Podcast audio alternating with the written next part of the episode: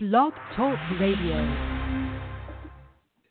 What's going on, Miner Nation? I'm Anthony Salom with Alex Nicolas. This is the Rush Podcast. Glad y'all could be with us here. If y'all want to call in, let's start off with that. We haven't mentioned it in a while, but y'all want to call in 347-934-0951 is the call number. Um, just walking in the door into the studio, man. Before we didn't even get to talk. We didn't even get to, to figure things out before. We're gonna wing it. We're gonna wing it. on the Straight fly. wing it, bro. That's how we do it around here. But uh, I mean, I don't know how much we can wing six losses again. For the record, this is the sixth time this year we talk about a UTEP loss. Oh man, And just- we're only eight games in. and it's and it's a it's like almost a carbon copy of what we've seen every loss, whether it's bad play calling in the first half, defense holds, second half, defense breaks. I mean, this game was pretty. To me, it was almost like a tale of two halves when you look at that Old Dominion game. But I, I, think that's unfair for the defense for that you know to say that for the defense because UTEP's offense did not show me anything again. A week after putting up some pretty good numbers against a respectable, I'm not going to call UTSA's defense good, but a respectable defense that has some pretty good athletes. And then the next week you come back and you revert to dive on first down, Bob on second down. Oh, let's try to get something here on third and long, and not to happen. Not to happen. And once again, you know, there's a lot of things you can point your finger at. I mean, with this team, I mean, there's so many. Re- you can look at the offensive line. You look at the, la- the lack of depth at linebacker on defense, the lack of a pass rush on defense. But at the end, all to me is the play calling continues to take two steps forward and then a big step and a half, or maybe, or not even three steps forward and two steps back under Sean Kugler. And we called this last week. We called it. Well, Now the creativity was a little bit better in certain areas. They tried to get Aaron Jones the ball out in the passes game. I get that. There was some variety, but the consistent, the it's crazy to say the the consistent conservative plan that keeps going in each week, especially at home. I think more than likely at home, it's like let's run the ball more. On the road, eh, you see a different kind of mentality, especially against UTSA. But at home, against a team like Old Dominion, it really again looked like Old Dominion knew what we were doing offensively, and I think that just it continues. Continue. I don't know how many times we've said it under the Sean It's been, era. it's been the story of the year, and it's Yep. been the mo of Sean Kugler's teams, his offenses since since year one. Um, there's no question about it. Um, talking about regression, we, we mentioned it last week. We were hoping that this wouldn't be the case after you know this game. We wouldn't be sitting here talking about that, but it is. It, it, it's it's it's become expected, like you talked about. Uh, there was a little more variety in the offense, but early on, especially, I felt like it was very very predictable. And and that's when I feel like you got to hit them in the mouth. You know, when you come out against uh, when you come out against a team at home like like Old Dominion, that's you know probably a little better than you. I Yeah. mean, let's be honest, Yeah. they're more consistent throughout. Um, skill position way better.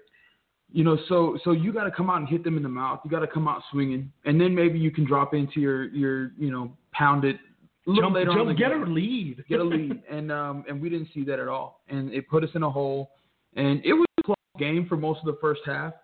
Um, it, obviously, the the injury to uh, Ryan Metz definitely hurt us as well because Zach Greenlee has just proven extremely ineffective. Um, but overall, you know, we were never really put in a position to win that game, and it's just disappointing to see, especially coming off the win over UTSA.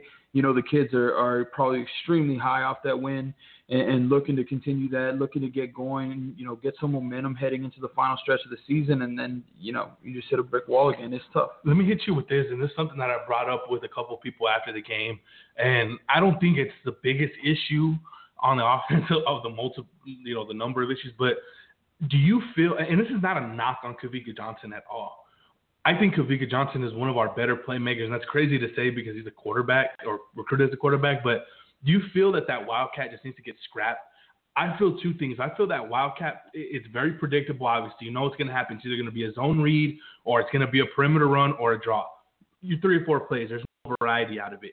And two, I feel it kills Ryan Metz's momentum. Not so much his rhythm, but momentum. Because I've noticed over the past couple of games, when they throw it in, it's usually after we're getting some type of yardage. It may not mm-hmm. be that big first down, but you, you feel okay. Oh, Ryan Metz is in, he's in a roll, three or four, and then they throw in the Wildcat, and then it, it- usually it's it's either you know this year it's been either a ten yard gain or a three yard loss, and Yeah. I feel it kills I kills it kills any momentum, not so much yardage, not so much play calling, but just momentum for Ryan Metz, who I feel is, a, I, I, like I said, I've seen Ryan since he's sophomore. Ryan is sophomore in high school. He's a he's a rhythm type of quarterback. He kind of has to have the ball in his hands Yeah. a little bit.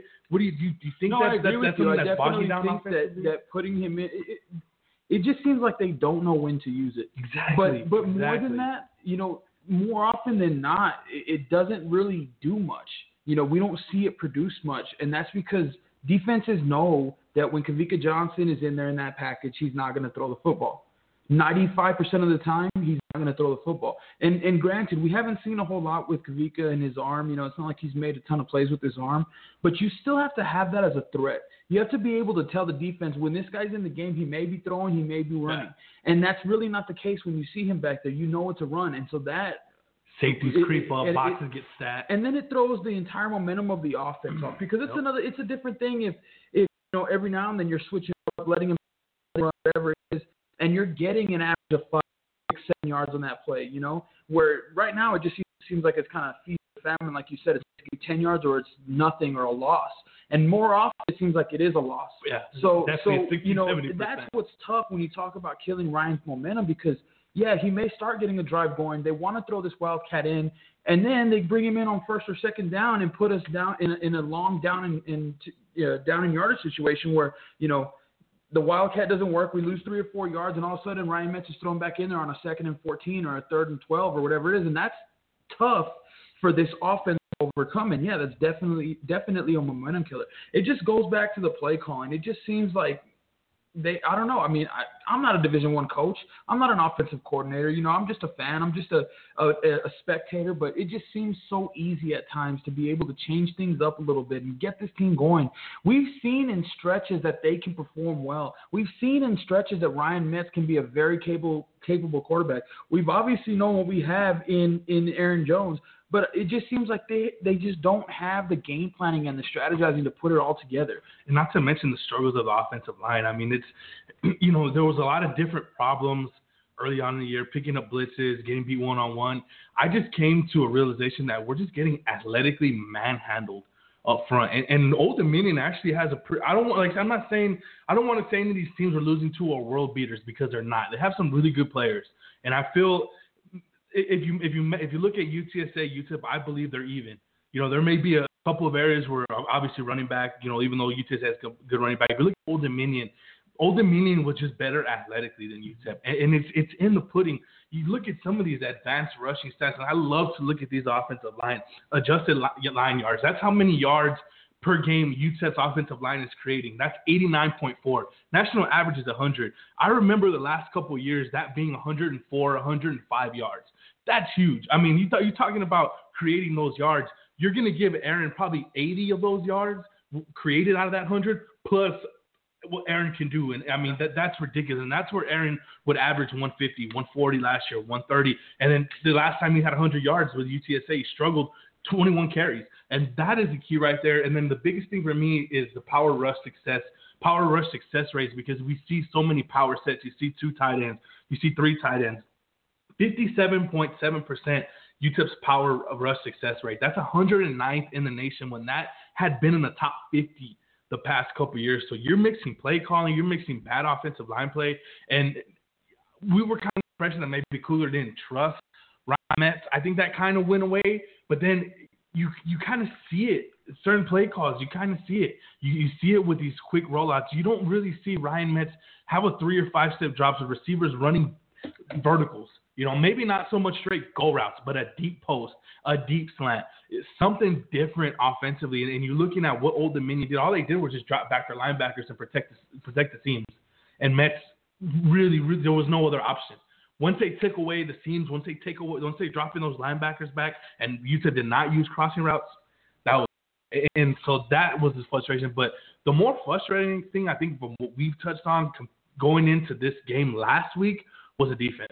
We really applauded open field tackling. We approved, we, applauded them being sound inside the scheme assignment wise, and it all just fell apart against Old Dominion. And and I, do you think that is the final unraveling for a defense that has shown promises but has been unraveled? Now against the second half against Old Dominion, where Old Dominion basically over us and we're flip passes, guys were just going out there and plays. It, I feel personally, I feel the defense has unraveled What do you think on that? Oh man, that's tough. That's tough because I really think that consistently the defense is not getting any help from their offense, and that's that's And that- yeah, we've a lot of true. problems. Um, but I think another thing is, well, I'll say this much: going into the game against Old Dominion, we both pretty much thought Old Dominion was going to get 35 Well, yeah. points. Like that, we, that was the number but that we were like 30, 35. that was the number we were predictions. talking Yeah. about. So Every we, week. so we knew we knew what to expect from this team coming in.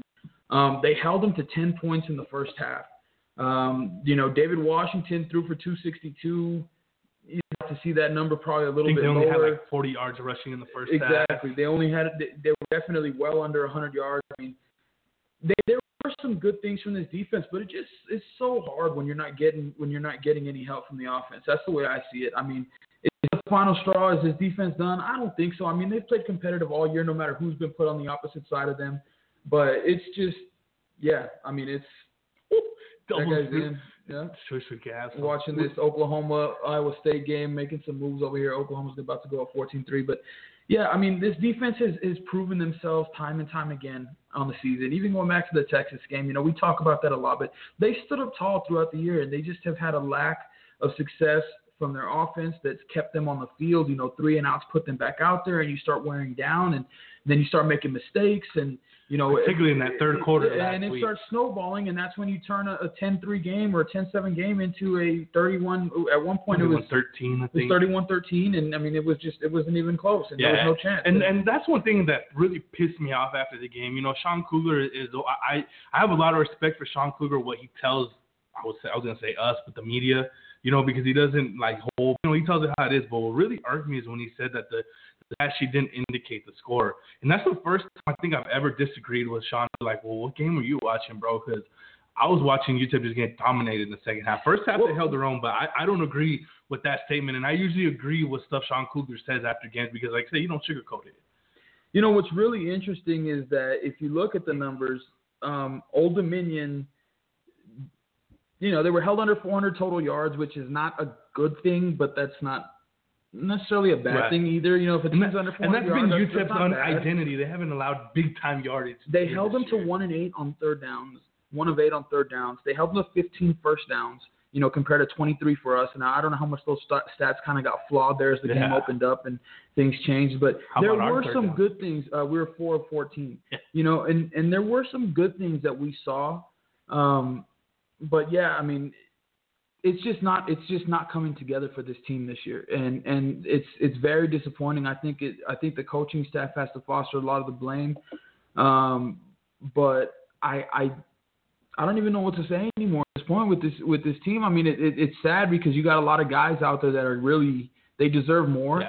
um, and and they're just it's just not coming together right now. What's crazy to think about this, and like as bad as it's been, there's like a 10% chance because of the crap remaining on the schedule that this team could could hold on hold on hold on let's put a disclaimer on this could in italics could underline because could is is used very very loosely now i know i took some kind of some heat i don't want to say heat but you know let me our- hear it. Let me hear it. our, our, our readers know what's up. Our readers aren't dumb. So Brady, uh, uh, not Natty Bry or something commented because I was down and out on that last game. I was like, it's over. I was writing the game, the game right up, and I was like, it's over. oh, so you're busting one of So I was about, yeah. So basically, I said this is trying to use that another, reverse psychology. yeah. and, and and like Natty Bry said, well, what's up with your math, Alex? Because we we we technically aren't uh, aren't mathematically uh, excluded from a bowl game. yeah. But it's crazy to think when I, when I was thinking about what the point he was trying to make was like, I mean, yeah, you look at the remaining the remaining teams on our schedule. I mean, last week I think Rice and FIU were blown out by like 101 to 30 score.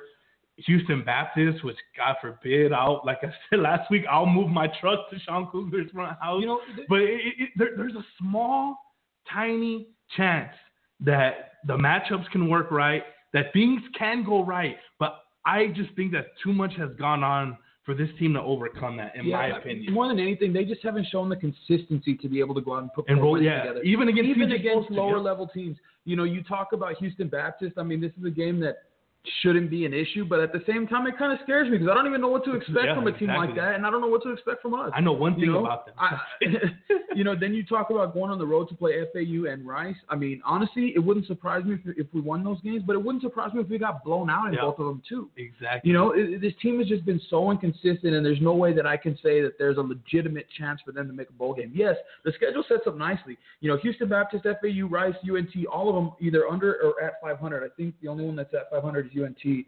Everybody else, FAU's one and seven, Rice is one and seven. But Houston it- Baptist, I don't know Rose Houston Baptist record, but three and five. I think. off the top of my head. FCS still right. They Yeah, three, yeah, three and five. Um, this is their fourth year as a program. We'll get into them.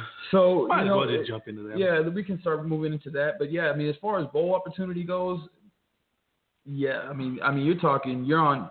If we were on life support before, like they're already coming in to pull the plugs now. Yeah. So it's like, you know, you need an absolute miracle now. Like it's, you know, so I, I don't know what to say, man. It's just, it's been a disappointing year. It's been a frustrating year. You know, I think we need to talk a little bit more about Sean Kugler and where where his job's at at the end. At you know, after we get into this Houston Baptist talk, but it's going to be interesting to see what he does.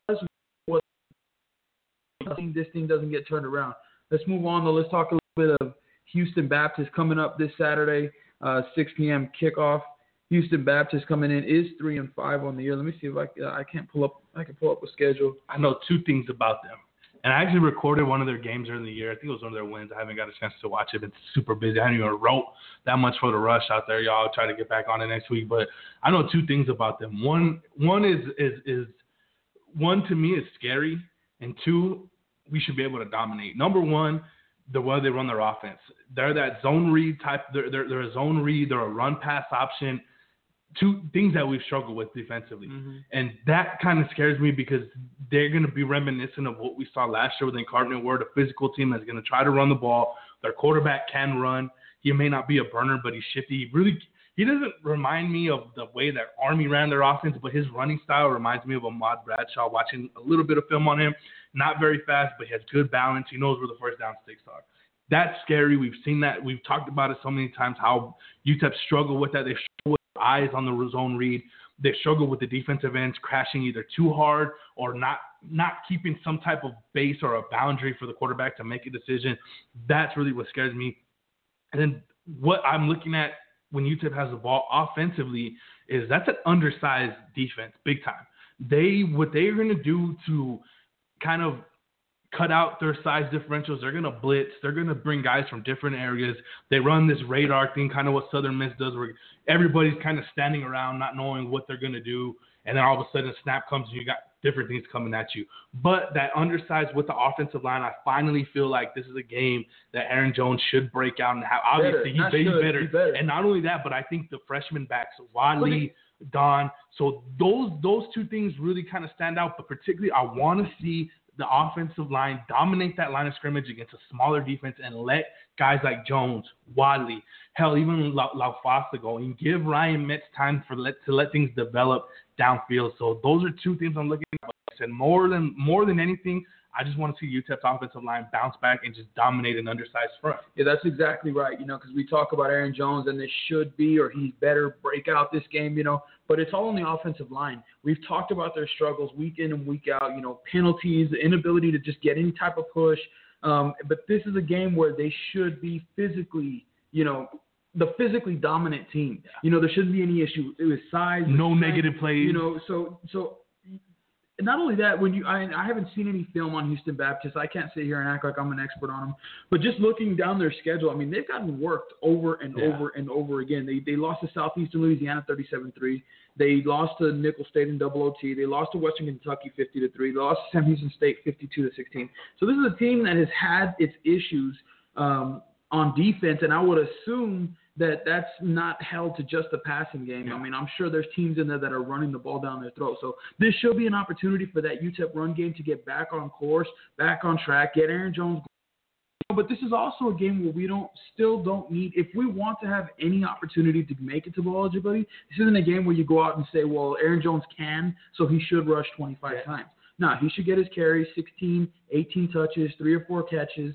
That's it. You know, put him on the shelf. The game should be in hand, and that's it. let Wadley go. Let Wadley try to have this this is a game where we could really not not only Wadley but Don. Don, let yeah. Don take more of a of a of a lead role. You know, let him get some serious time in there, and that way we can get a better gauge of where he's at. We know what he can do. Yeah. We know the potential there, but we still haven't seen it on a on a.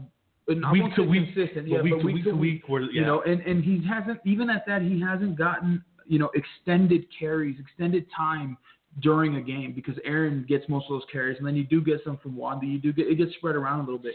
So this would be an opportunity, you know, a mid-season game where it's not like a season opener and everybody's rusty. You know, you get a mid-season game against a team that you shouldn't have any issue beating. You can put a guy like Don in there and go let him get 12 or 15 carries and see what he can do.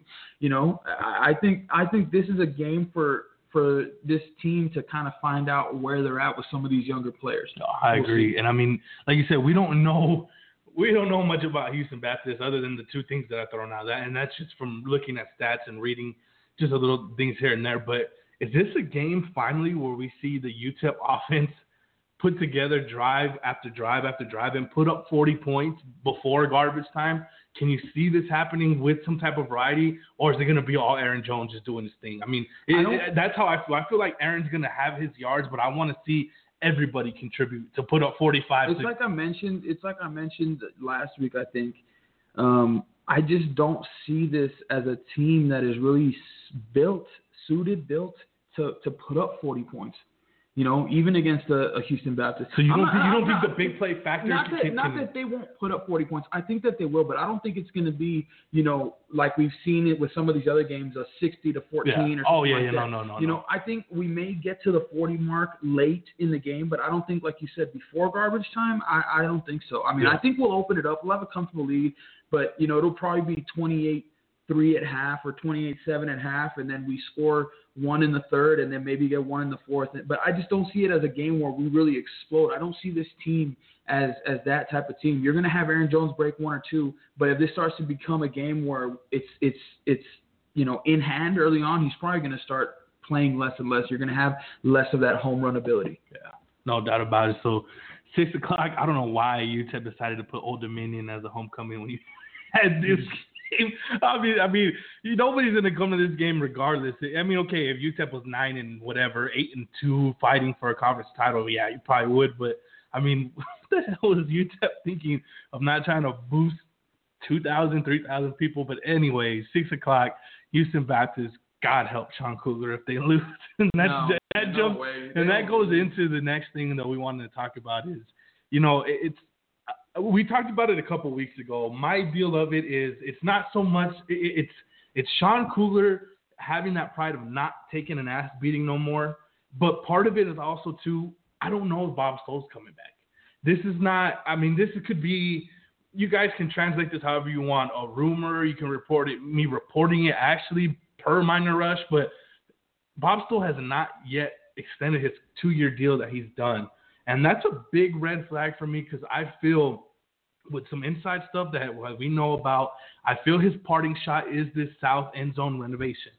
I feel that's his parting shot, and I really feel like the next the UTEP's next hire is going to be from a different athletic director. I think my personal opinion, from what I see, from what I've heard, Bob Stull is going to ride into the sunset, but he's trying to get this these donations for the south end zone to be a parting shot.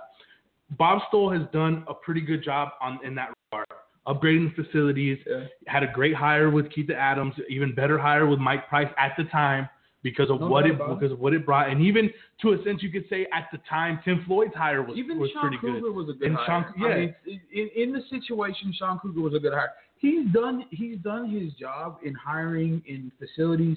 I think the issue with him is really not being able, yeah, complacency, but not being able to hold his coaches accountable. Yeah. He he he, He gives them so much- Yeah, exactly. He gives them so much leeway that there's nothing them for their for them to fear, and I think that goes more for for uh, Tim Floyd because I think Sean Kugler wants to win. Not that Tim Floyd doesn't want to win, but like Sean Kugler still has that fire Yeah. because he's a young coach, first head coach. And he and, and and Tim Floyd is really at the end of his coaching career, and so, but yeah, I mean, I think that's the one area, especially as of late, that really has you know been been Bob Stull's shortcoming. Whether or not he's done after this year is still yet to be seen, but I mean, where do you go with something like that? Where do you where we've talked about it a little bit in the past, but where do you go with an athletic director hire? I mean, do you go after somebody that's an assistant out at you know Houston or Boom. you know whatever it might be, some you know an, an assistant athletic director at a at a not a I mean I guess a Up and coming, up up, yeah, I get, I get that, you, know and I think that's a do you hire. go after that or do you go for somebody that's maybe out of left field like a i mean i i, I know this is i know this is crazy but we've mentioned it mike price I mean, Yeah. do you go after somebody like that who really has a love for the city for the game for And for the program, for really. the program i mean is that someone that could be a possibility you know is is is I don't know if he would even consider Right. it. That's completely. He He's probably, having fun right now. I yeah, think he's yeah, having fun but, right you know, now. Like, where do you go with it? Where do and that's a good it? question because you know the the easy hire is going with a guy like Mike Price who kind of knows the lay of the land. He knows the lay of the land of being having that type of position because it seemed like Bob Stull and Mike Price were like this in terms of decision making at the time. Yeah. You know, it just it just seemed like that. Maybe it wasn't like that, but those two were the face of the athletic program in 04, 05 run. But in my mind, I would go with what you're saying about, you know, pick up a hum- first of all, they got to be hungry. I think that is the key. A hum- somebody that's gonna think outside the box, someone that's gonna come in here and totally revamp the culture. So yeah, somebody from you know a, a, a quote unquote mid major mm-hmm. or up and coming like a Houston, you know, some type of, of secondary assistant, or but somebody that that's kind of had that exposure. Let's, okay, let's just go. Let's say if it is somebody from from Houston, somebody that's had that exposure of going to a big time bowl last year, of hiring a very damn good coach and Tom Herman, dealing with that type of success. You know, you can even go and look at somebody from Boise State. You know, somebody hell, even from somebody from Texas A&M who was in transitioning from the Big 12 to the SEC. You know, I'm just thinking those type of little those experiences where they knew that they had to. It's a new age of thinking, a new wave of thinking, and they were somehow a part of that, and they And- had that hunger to do that at you. And the truth is that, I mean, I, this isn't necessarily, you know, the ultimate word here, but I would assume that when it comes to this job, I mean, that's probably going to be a pretty highly sought after job. I would, I think so too. and, and I mean, you know, when you talk about coaching uh, vacancies and coaching openings, you usually talk about going after those assistants yeah, at mid majors that's and the offensive coordinator, you know, offensive mind, But but mind. when you talk about an athletic director position, I mean that's a big deal. Yeah. And so you can get people. I would assume you can get people from a Texas A&M. You know, maybe not necessarily the top top tier of those of those uh, uh, power conferences, but somewhere around the middle, you can probably sneak somebody out of there.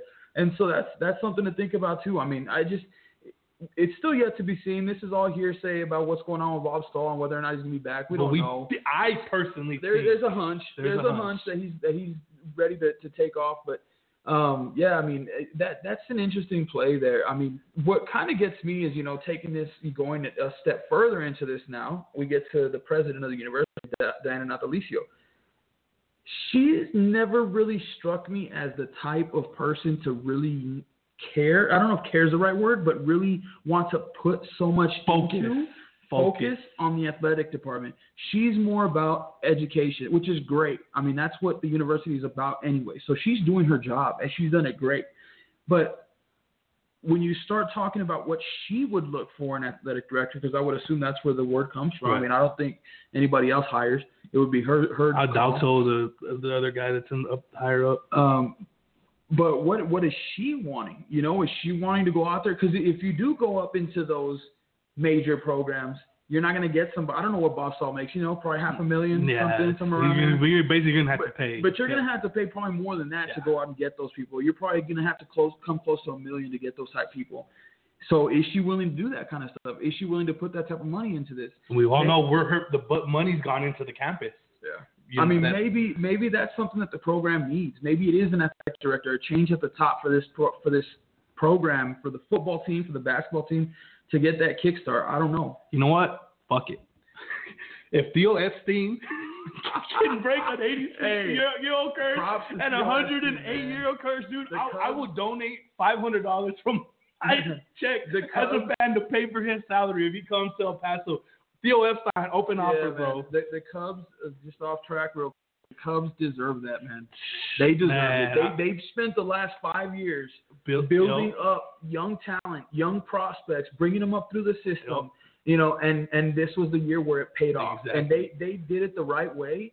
they went through the season, they won the most games, and even though they fell behind in the World Series, they they were the ones that deserved that title. I'm nothing taking nothing away from Cleveland. No, I agree. Cleveland made a great run. They had a great season as well. But damn, I mean that amazing game last night. What a way to finish Game Seven. Uh, but yeah, I think I think no doubt about it. The Cubs really deserve that one. So Would, anyway. would you would you donate money out of your salary for Theo? For Theo- yeah, man, of course. Theo, Of course. We're gonna start. I'm about to do a, a blog post A right now. GoFundMe. We need a yeah, GoFundMe. Theo Epstein the UTEP man. anyway, so UTEP football once again season on well life support, but according to Anthony, the Panthers are are already hiring. And I feel they are too, man. So it's gonna be. I mean, oh, but it's, it's just crazy to think that after all the crap we've seen this year, that if somehow this team puts it together, you're talking about a six and six team where two three weeks ago, I mean, we're talking Kansas team win another game. You know what I mean? you, That- if you if you look at the final four games in a vacuum, okay, and you take out everything else, and you just look at those final four games and you say UTEP has to win these four games to be bowl eligible, you might think like, hey, well, those are winnable games. Like Yeah. that, they've got a realistic chance to do this. But then you bring in everything else, and then you take a look at the way they've played throughout the season. It becomes the chances of them doing that go from let's just say forty percent because I mean it's still hard to win four in a row, Yeah. especially with No two matter on the who it is, yeah. No matter who it is. So let's say they were forty percent, you know, without in a vacuum they were forty percent. You know, once you see how things have gone, I would say they're down to under ten percent. That's just my personal opinion. I hope I'm wrong. I really do. I mean, look, sometimes I start to sound like a hater on these podcasts. I'm not, man. I'm just, Speaking I'm just, I'm just a, a concerned fan. I'm just a pissed off fan that that we sit here and watch this stuff, man. I mean, I, I'm there at the game supporting. You know, I'm shit. I'm doing a podcast right now on UTEP Sports, bro. You know, like, I'm not a hater in any way. I'm just ready for something to change with this program, man. But uh, I, unfortunately, I don't see it happening in these last four games. So according to Bill Connelly's S and P Plus projections, because I haven't seen a line on this game. I don't know. I, I- it's rare that you see for FCS, Yeah. but you know I think there is. I think it's like There twenty something. probably is. But- Normally there'll be a uh, a spread. There will not be a total on the game. So the win probability for UTEP Houston Baptist is 83%. Projected margin 16.8. I, I kind of agree with this score 36.4 to 19 and a half. I can kind of see that. I can kind of see a 35-20, a 41-20, something in that I'd range. like to see it a I- bigger. Yeah, I really would, but I kind of I kind of agree with with with, with, with S&P 22 and a half is the spread that Vegas has, and there is no total. There's no over under. Yeah, I mean that's that seems That's probably I- about I- right. that's I mean, about right. I think- like I was saying, you know, a, a 28-3 game, you end up getting one or two in the f- third and fourth quarter, and they score put together a 42, drive and they get threes. yeah, exactly. So they end up at 42-14 or 42-21, something like that. That's probably you know realistic. Anything less than that, please donate a six pack to the Rush Podcast next week. yeah, I was actually thinking about it before we started. Like, am I gonna pop a beer today? Because when they weren't losing, when they weren't winning, I was popping them, and then they got the win. But yeah, I decided to just take it easy today. But if they do if lose- this, if this week we lose, there will there will be more than we one or will be two asking we'll be asking for donations, so Yeah. get at us to to drop those off. So let's move on because we finally got to see Tim Floyd's 2016-2017 Miners, and um, you know we're uh, we're, we're, what was we're, kind of funny was um, I don't remember if it was, and I don't mean to talk shit about Jeff Darby. He's a good guy, but oh yeah, oh, I know his, his ti- it was either his title of his of his of his post game Yeah. write or something was like UTEP blows past. blows, yeah, something like that. I'm like, dude, we won like compared, compared to Miner Rush's we is won, we barely won. What, what do you mean blows by? You And? I put hold. I was gonna put squeaks, but they were able to, to get that 11 point lead late in the third in, in the second half. But I mean, guys, we've talked about it. I think we all, everybody that follows the rush. I mean, we all know this basketball team is gonna struggle. I mean, there's no doubt about it. And I think it's not basing it off of just one game. I mean, No, it's, it's real not. easy, but we knew kind of this coming in, and now seeing what I saw on Saturday, I mean, it's they're going to struggle in conference play. I mean, you know, you look at, at, at non-conference, it's favorable in some matchups. You got some home games. Your toughest games are at neutral sites and at New Mexico. I mean, but it's just there's an outside of Omega Harris, outside of Terry Winn, outside of uh, uh, Artis, and partially sometimes sometimes Paul Thomas. Outside of that, there's just nothing consistent. Mhm. Not saying there's no talent, not saying, but there's just nothing consistent that that or an experienced player that understands what to do in these situations, what to do defensively, what to do offensively. It, it's just another rebuilding year under Tim Floyd. That's basically what I summed it up as. It's just Yeah. another rebuilding year with new faces, unproven guys, and a lack of depth. And then you got Matt Williams out again. You know that that's another disheartening And I think thing. that's going to be something that's going to be, you know, all season long. We're going to have issues with him playing. When he can play, I think he's going to be very limited in his minutes. Um, I don't take too much away from the from a seven point exhibition win. Yeah. You know, some teams go out there and want to put on a show and win by 50 points. But Tim Floyd, what he's shown since he's been here is that he wants to get guys minutes. Yeah. He wants to put a lot of different lineups out there, get a lot of young guys in the game, and see what you got to play with. So I think that has to do a lot with the outcome and, oh, yeah, and why oh, yeah. and why it was so close. But you know, like you're talking about, we we we know coming in what this team has. Yeah. They've got a few stars. Um, they've got a few up and coming. You know, I don't want to say stars, but getting there, getting to that level. guys that can make impact. Yeah, and, and then but beyond that, there's not much, and that's the biggest issue. You know, because you can deal with those if you've got four solid players, you know, that can give you on any given night 20 points. You know, I'm not saying always going to Yeah. give you 20 points, but any Have one of them can, yeah. can give you. You know, if you can you can pick up some wins with that. The thing about it is that you need that depth behind them And that's and what- and we don't have it. And we we're gonna. I mean, unless some of these freshmen come in and, and just really start to really mature quickly, we're not gonna see that at all this season. Let me give you two things that I saw right off the bat. Two things, and you could chew on both of them. Number one, Kelvin Jones' first six minutes, bro. I was about to write a whole write up on how shitty Tim Floyd's recruiting is. This kid picked up four fouls Yeah, in his first six minutes. It was, it, you know, and it was he just wasn't moving his feet well. But then his last five minutes, or no, his, yeah, his first five minutes he picks up four fouls. His last six minutes, oh my god, that is the. And granted, it's against whoever it was, but that is what you want to see. The kid he finished with. Let me pull it up here. It's like eight and six. Eight and six, eight, eight, eight and six, and he and it started where it started was a putback offensive rebound. That to me was key because it was it was a tough play where he used his athletic ability, he used his strength, he went up went up strong over a smaller team and scored, and that was huge. That right there really really got it going. And you know you look at that, it started an eight one run, but to me, like I said, he started off rough his first six minutes of play, but then to end up with six points and six rebounds in just 11 minutes against that competition. I'm not saying this kid is going to come out here and dominate Conference USA.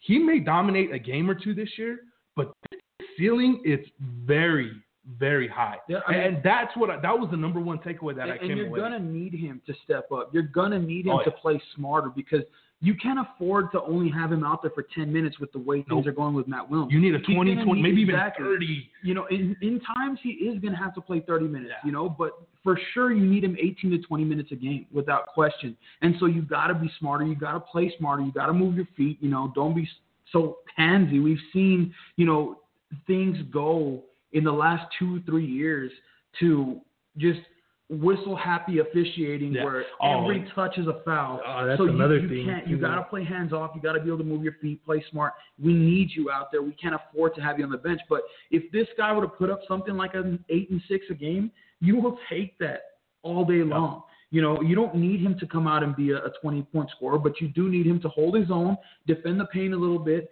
bring down some rebounds, and put a couple buckets in. That's all you would need out of a guy like that. the, the number two thing that I saw, the one thing that stood out to me, you know, we've been kind of the biggest question we've had since we knew who was on the roster. Okay, which freshman plays? From what I saw, partially because rotation wise of where he came in and who he came in for, and partially because of how good athletically he is, Tim Cameron might be that freshman that becomes that sixth man in a sense, or that seventh man up. The, I think that he, I don't want to say he solidified himself to me or to Floyd, but I think he showed that out of all the freshmen, that he could possibly groom into that. What Floyd wants defensively, be a guy that can slash for you. And then another thing, Chris Barnes.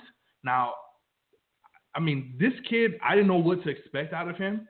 This guy could be a pretty good player. He has a base. We've saw, we've kind of laughed about Floyd's recruiting, where he's recruiting these skinny kids, lanky, long. I mean, we all know what he's looking for and what he's brought in, but Chris Barnes is a very thick athlete. I mean, this kid is almost like he, almost has his man body already, but you can tell that he's still young and he has a really nice left-handed stroke.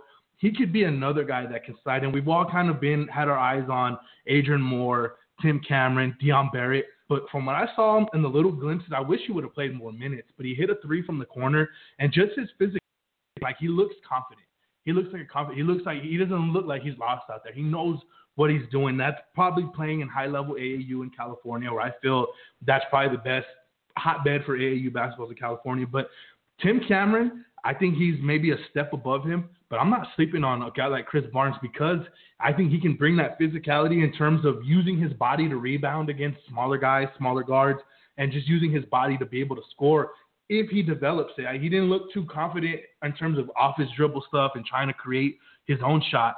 But that one three pointer was very, very impressive, and just his body, how thick that he is as a freshman. UTEP may need that later in conference play. So those were my quick takeaways. But it's funny that you mentioned the officiating because I said it to a couple people after the game. It's not so much this game that I watched. If it, they're making more emphasis on the travel, way more emphasis on the travel. I mean, everything seems to travel. You you twist your pivot foot one way and you slide it, it's a travel. But the touch fouls were, I mean, I, I don't remember. I go look at the tweets. I think in the first 10 minutes, there was 20 combined free throws already in the first 10 minutes of the first half. Mm. In the first four minutes, there was 11 combined fouls. And I, and I think I could have been off by one or two because the scoreboard is wrong. But that is going to make it tough to watch college basketball. It's not so much wins or losses. I'm just talking about the fan viewership on TV where people were. I, I watched a free throw shooting contest last Saturday in an exhibition game. That's pretty much what it came down to. Honestly, if you look at the free throw numbers, UTEP 20 of 26, and you know I think they had like 18 or 19 free throw attempts. But that that I think that's going to be a problem, not a UTEP problem. We're Yeah, talking a college basketball, basketball, basketball problem. You know, let's let's. It's going to be interesting to see how it all plays out. But let's let's take a step aside and let's let's look at the roster and let's see where you think um, I guess guys are going to fall. Obviously, at the one, you got Dominic Artis. Um, spelling him is going to be Touchet. Obviously, situational. You're going to have Omega at the one, depending on what what kind of game situation you're in. Omega is going to be at the two. Who's going to fill in at the two behind Omega? That's that's right. That's what I was saying. Tim Cameron might slide in there, and then you want to say Adrian Moore, but from what I saw of Chris Barnes, to me personally, I would slide Barnes just a little bit above Adrian Moore at this time. Now that may change if Saturday, let's just say Adrian Moore just athletically dominates, or he's just, he's a lightning quick guy, so you, you never know what you expect. But I think those two guys mixed with maybe even a Jake Flaggart, because Flaggart didn't do much. All he was doing was shooting. So you could have him as that set shooter at the two, but I think obviously right now Cameron may have that edge, and then Chris Barnes will be right behind him, at least at the two guard spot. But that's in the next thing was going to be interesting is okay when they go three guards. Yeah. Um, obviously, Chris Barnes uh, is a 6'4", 190 pound I freshman. more six six honestly, Um, six six two ten. Tim Cameron also listed at 6'4", He's a 180. yeah, that's Uh, Cameron's a guy that averaged 16.4 pound, uh, pounds points, um, helping his team to a 47. Damn, teams play that many games, bro. The- 47 that, and one. That was uh that, that was at the Hargrave, so they they're not a they're a post grad, so you know what I mean? Yeah, they, yeah, 48 that's games, a lot 47 games. and one uh, national prep championship, averaged 16.4 points, 5.6 rebounds, 2.1 steals. Chris Barnes was a 12 points, five rebounds guy out of out of Compton High School. So a couple guys there that could fill in at the two potentially. And that's all you really Um, need, you know, but- 12 points Yeah. every once in a while. Yeah. A 16 point game, five rebounds. That I mean, of course, of course, guys, it's, it's yeah, I mean, to you translate that, out of a freshman, But if you can, is that that's always tough. But that's what these guys. That's the type of level they're gonna need to make. Like this is how bad UTEP's depth is. Where those where you're asking these two guys under recruited, didn't have very many offers. Other Tim Cameron did. I'll give him that. But you're asking these guys to step. I mean, that's when we talked about where, where we kind of tore down the basketball team the open. This is the realization of this is because there's nobody else. you know, talking These about two guys have to step up. talking about the one and two positions, I think what you're going to really start to see early on is that these guys, both these guys, um, Omega and, and Dominic, are going to have to play Julian Washburn minutes. Yeah. Oh, Like you remember? Julian was playing 38, 38, 39, yeah, I mean, 40s. always, and, yeah. always, and, And you already seen in the scrimmage when Omega had 30, Yeah. 30 uh, minutes. Da had 30 minutes, so you're already seeing You're that. going to see these in guys early they're gonna- November. there's going to be a lot after them. They're going to and they're going to have to play smart. We've seen both these guys at times get into foul trouble. Um, Dominic Artis, I remember last year on a, multiple occasions, there were times where he would pick up two or three quick fouls, Yeah. and all of a sudden he's got to be put on the bench. You know that can't happen this year. Um, not that it could have last year, but that cannot happen That's this a 20 point loss this year. and looking at the three, um, what are we looking at? Paul Thomas starting at three. Kind of I, I right think now. I think right now with this injury situation, you'll probably have Terry Winn more at the three, Paul Thomas at a stretch do you four. think that, do you think that that's the right way to go with? I mean, I know that it really doesn't matter Mhm. necessarily, but do you like Terry Winn playing more of a wing position than a post? You know, the, No, no, because he had six turnovers. It, and it's not saying that he can't improve on that, but as of what I saw last Saturday, he's not ready. Th- it- especially after seeing last year Yeah. the way he dominated the game in the post. and, and, and, I say yes because he's. He, he, I mean, the last the the last two times I've seen them play, the scrimmage and yesterday, he's knocked down. I want to say four perimeter jumpers. So yes, in that regard, but no, because I feel that he can score better down low, and I would want him to protect the basketball way better. And you know, maybe not Paul Thomas is that guy to protect the ball a little bit better. You know, if you if you go with Paul Thomas at a three and move Terry back to the four, but I just don't think that Terry is ready for that ball handling uh, responsibility yet to be consistent with it. He's a great passer. He improved his pass. He hit Paul Thomas a couple times with some nice passes, but for him to dribble out on the wing and kind of, you know, point guards set up the offenses. Your wing players get you into offense. I feel, and to get UTEP into the offense, there was so many times where he would fumble it away in those turnovers. So that's where I say no. But you can tell that that that's going to grow. But if we had to go up against Wake Forest tomorrow, I'm telling you, hell no. Leave Terry down low. Let him go just back to the basket. Jake Flaggart, another guy that's probably going to be able to, to to play some of that three. Obviously, that's his natural position, if you will. But he's kind of a guy with his style and his game is, you know, like you were talking about him being a set shooter. He's kind of in between a two and a three. You know what I mean? He's kind of that shooting guard, but he's really the he's got the size of a small forward.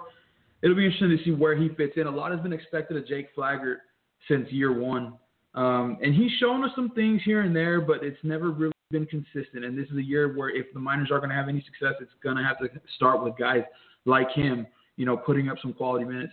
So we move on to the four. Obviously, we talked about, uh, uh, you know, Paul Thomas and uh, Trey, Trey, uh, Terry Winn, who are both going to be kind of interchangeable at the three and the four. They're going to play a lot of Um, minutes. You know, who else do you see down there? We talk about Ivan Venegas, you know. That that's crazy that you bring him up because he looks so much more athletic. He looks so much more He's still suitable. a guy that has only played basketball for like what Yeah. three or four years. you're, you're not you're never gonna get a double double out of him, but I think you're gonna get a really hard two to three minute blow for a Terry Winn, for a Paul, even for a Kelvin Jones. Let's say if they want to go small, I think he can give you those two to three minute bursts of just doing what he's supposed to do. He may knock down a shot. He may grab a rebound over a, a bigger athletic guy. Hell, he may even block somebody's shot that he's not supposed to. But I think that could could become valuable because Matt Williams isn't there. Because you need somebody that can just go out there and, and, and give you that muscle, if you will. Yeah. But I think he's definitely improved his athleticism, and I think he's definitely learning. But he still tries to take too many outside shots. I think he jacked up an outside shot in the game, uh, again in the scrimmage game, which is fine, or in the exhibition game, which is fine in the exhibition game. But I, and, and another thing too is a couple of times he's calling for the ball down low, and nobody's getting to him. I want to see them just throw it to him just one time in this exhibition game on Saturday, and and so that way I can kind of gauge, okay, you know, like I said, right now you like like I mentioned, you don't expect him to go off for a double double, but to give you two to three solid minutes now, if he can develop some post moves, shit, those two to three minutes turn into five, six minutes, and all of a sudden if he's full circling his game, if that's a word or a phrase, now you're talking about somebody that can make an impact. Is he there yet? I think he's far from there. But if, you, if he continues to get these opportunities that Tim Floyd's letting him by getting those important minutes in that exhibition, he could be a guy because Matt Williams' situation where he's forced into the rotation. Like I said, maybe two, three minutes out of a time, two or three segments where he's getting eight to 10 minutes a game. If he can produce just some type of solid basketball, like I said, not so much production, just good basketball, no lapses, no turnovers, no dumb plays, no dumb fouls, that could be his role on this team. And I don't want to say that's going to help them win games, but it can just help them with depth. And that's really what they're what they need at this point. You know, talking about Ivan Venegas, who is a sophomore forward for the Miners, a guy that, as we just talked about, has only played what is it? Four years. I'm trying to figure this out. Um, Not an international. this play. is this international play has got to be. He didn't play international play, did he? With, in basketball, With the just with the. I, the Mexican Yeah, with, the, with our younger teams, though, the, the under 18, under 16. Um, But you're still playing grew pretty. up, grew up playing volleyball, but yeah, I mean, we'll see what's that. That could be another guy that's gonna, like you talked about, be forced into the lineup, and we'll see how he reacts. We've seen at times his ability to kind of get in there, muscle his way in, and get some rebounds and stuff. Show that he belongs in a Yeah, sense. no Not- doubt about it. it. The one thing for sure is that you've seen his growth Yeah. since he's been here. athletically and in his game, and that's big to see him grow, his body grow, his brought his him to work on that. Moving on to the five, as we talked about kind of to start before we started this segment, though, we were saying uh, Matt Williams with his injury and whatnot, talking about Kelvin Jones and his abilities. Um, pretty much the two fives there. What what do you see out of Matt Williams? What are you expecting? What's going on with the injury? I mean, what's the timeline? What I mean, it, it's hard. I know it's hard to say, but what what are you what are you seeing? The the thing that I'm seeing more is his conditioning, more than him being healthy and cleared. I mean, his conditioning, bro. It's and it's not his fault. It's he just In a way, it is though. Kind of you got you if you're if if you're an athlete, right? I mean, you got to you can't be out there partying. yeah. You know what I'm saying? You can't be out, and I'm not saying that he is. I've never personally seen him out. I don't know. I'm not. I'm just saying in general. I'm just saying in general. You know, if you're if you're nursing an injury, you can't just be like, oh well, I can't do anything, so I'm just gonna go party. I'm gonna do this and that, and then once I can play again, all right, now I'll try to get back into shape. That's not the way it works. Because now you just set yourself back two months. And I think There's things that you can do to stay in the gym, party, stationary bike, or something along those lines where you can still kind of get your conditioning in. Um, but I, and maybe he was doing that. I don't know. But if and I haven't seen him just yet. But to, for the way you talked about it, you know, with him looking completely out of basketball shape, that's a little alarming at this Yeah. point. And that, and that's my biggest concern. I mean, obviously the concerns for the kids' health. I mean, Matt's a good guy. Always says hi to me. Always respectful. Good in interviews. Very insightful. Doesn't give you a cold shoulder. But you know, I just think that with him, it's that conditioning part. I think that is going to be a downfall. Obviously, we want the foot to heal right. There was a stress reaction. I don't even I don't even want to go into what a stress reaction is. Tim Floyd tried to explain it. It's something closer to the heel. But yeah, I mean, to me, the biggest thing, touchdown Oklahoma. But the biggest thing to me is, is is conditioning, and I think that is where now, as we're getting closer to the season. Remember, two weeks ago, we're saying, hey, you know, after the exhibition or the scrimmage game, we're thinking, hey, Matt Williams maybe be able to give us 10 minutes or 20 minutes, and now after this week, it's like, oh shit, well he's hurt. If he comes back, maybe it's 15 minutes. So the the, the longer we get to the season, it's just like, okay, can, can he play? Yeah. Can can he can he give you two or three minutes? Eh, You know what I mean? Like that that is kind of where it's getting to. if he can't, that that really is just another damper on this season because we already know where we're at with our lack of depth, and and you know if if he is unable to go for any extended period of time, I mean then you're talking about forcing guys like Venegas or, Yeah. or Jones into the starting lineup. You know, because I mean, you either go extremely small and, and do what you did last year with Terry Winn, where he ran the five. Which I don't think you want to go back to that. No, no sir. Um, but you either go that route or you force these guys, Jones or, or Venegas, into the starting lineup. And I don't know that that's a think so, viable yeah. option right now. You know, I don't know that either of the guys are ready to go out and be the starter and put in put in 25, 30 minutes of work a game. Um, so man, a whole lot still yet to be seen. A couple guys we didn't really talk about too much. Real quick, um, Adrian Moore, uh, not Chris Barnes. We did mention Chris Barnes. Dion Barrett. He was do you see out of these suspended. guys? Yeah, well, he- I- I'm I'm curious to see how he does against competition because I thought he looked a little lost in the scrimmage in the or Orange and White. orange and white scrimmage. He looked a little lost. He was suspended last week, so that's a guy I'm really gonna look at.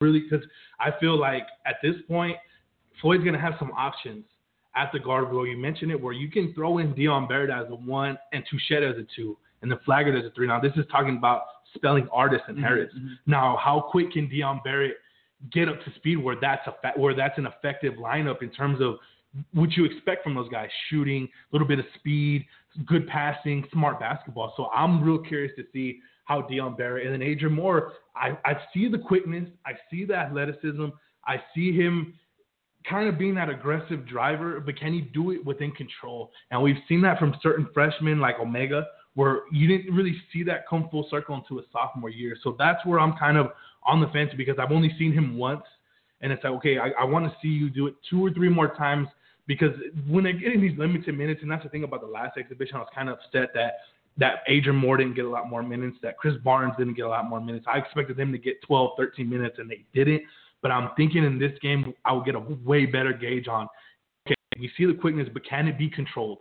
Is it something that that after a couple weeks of practice, it's, it's, it's getting corrected to a point? Because at this point of this team, with the lack of depth, you don't need guys to be fully ready. You just need them to show they can be coached and they can be corrected because you're going to need them. It's not so much in the past where, okay, you can kind of sit him behind Vince Hunter. You can sit him behind uh, CJ Cooper. You can sit him behind uh, Julian Washburn. You need these guys. Yeah. And like I said, you don't need them 100% ready. You just need to show week to week that, hey, they, they took their coaching, they took their lickings, they took their game film. Now you're not seeing that mistake doubled. You're seeing it once and then you're not seeing it again. That's kind of what I want to see out of Moore and maybe even Dion Barrett, even though I didn't get to see him last week, but pretty much all the freshmen. That's why I just want to see that they're coachable and that they could provide something, something for this team because they're going to need it. Last one, real quick. Isaiah Osborne officially ruled out ineligible. Yeah, he's. I haven't even seen him. So I mean, he he looked tentative. He looked real tentative in the in the in the orange and white exhibition, but he needs to work on his body. He needs he definitely needs to get thick. He needs to thicken out those arms more than his arms. His lower lower body's decent. I don't want him to gain too much weight lower body, but upper body he needs to sculpt. He needs to become. He needs to look how Vince Hunter looked after his freshman and sophomore year next year yeah. for him to be a factor. And it can happen. I, I, I really always give kudos to that train, the strength and conditioning coach coaches at UTEP. I think they're one of the top in Conference USA, and particularly for basketball, just seeing how guys have transformed. So going to be interesting. Saturday night. I don't even know, or Saturday uh, Saturday afternoon, actually. 1 p.m. Mountain Time is the tip. They're the doing canoe. the two for one. That's right. Uh, ticket deal for the for the men's basketball game and the football game. You can buy your tickets, get into both games. Um, that's a 1 p.m. tip time again. Then they'll play Louisiana College next Saturday in the season opener, uh, November 12th. That is a season opener, correct? To the RPI folks, hell no. well, it's not. A, it's a non-division one game, yeah. but it is actually a, the season, a season opener. It's not. And then after that, it'll be November 17th against Wake Forest in that Charleston Classic in South Carolina. I mean, man, that's going to be here quick. And yep, exactly. Y'all know what's going on back here. Anything else, man? What you, what do you, what else you want to talk about? What else? We, uh... Let's talk about this presidential election. Oh, man, we don't have enough time. We don't have enough time, and I'd probably piss off a lot of people. I think we both would. We probably we have to shut down the rush after. Remember our golden rule: no political talk on the comment thread. oh man. Well, it's been another good episode of the Rush Podcast. Y'all know where to find us: sbnminerrush at gmail.com. If you want to get in touch with us, at sbnminerrush on Twitter, facebook.com slash minerrush. Of course, minerrush.com. Chime in on the comment threads. Anthony's a Facebook us. Live star. I'm a Facebook Live star now, man. That was that was good. We got you know follow us live on Facebook every now and then. Alex likes to get in on those videos. We'll try to do halftime videos and whatnot if we can. Whatever. Just whatever every time I do it, I usually get that hey message. Whatever we can do. Whatever we can do. Hope y'all enjoyed it. We'll see y'all next time. Peace.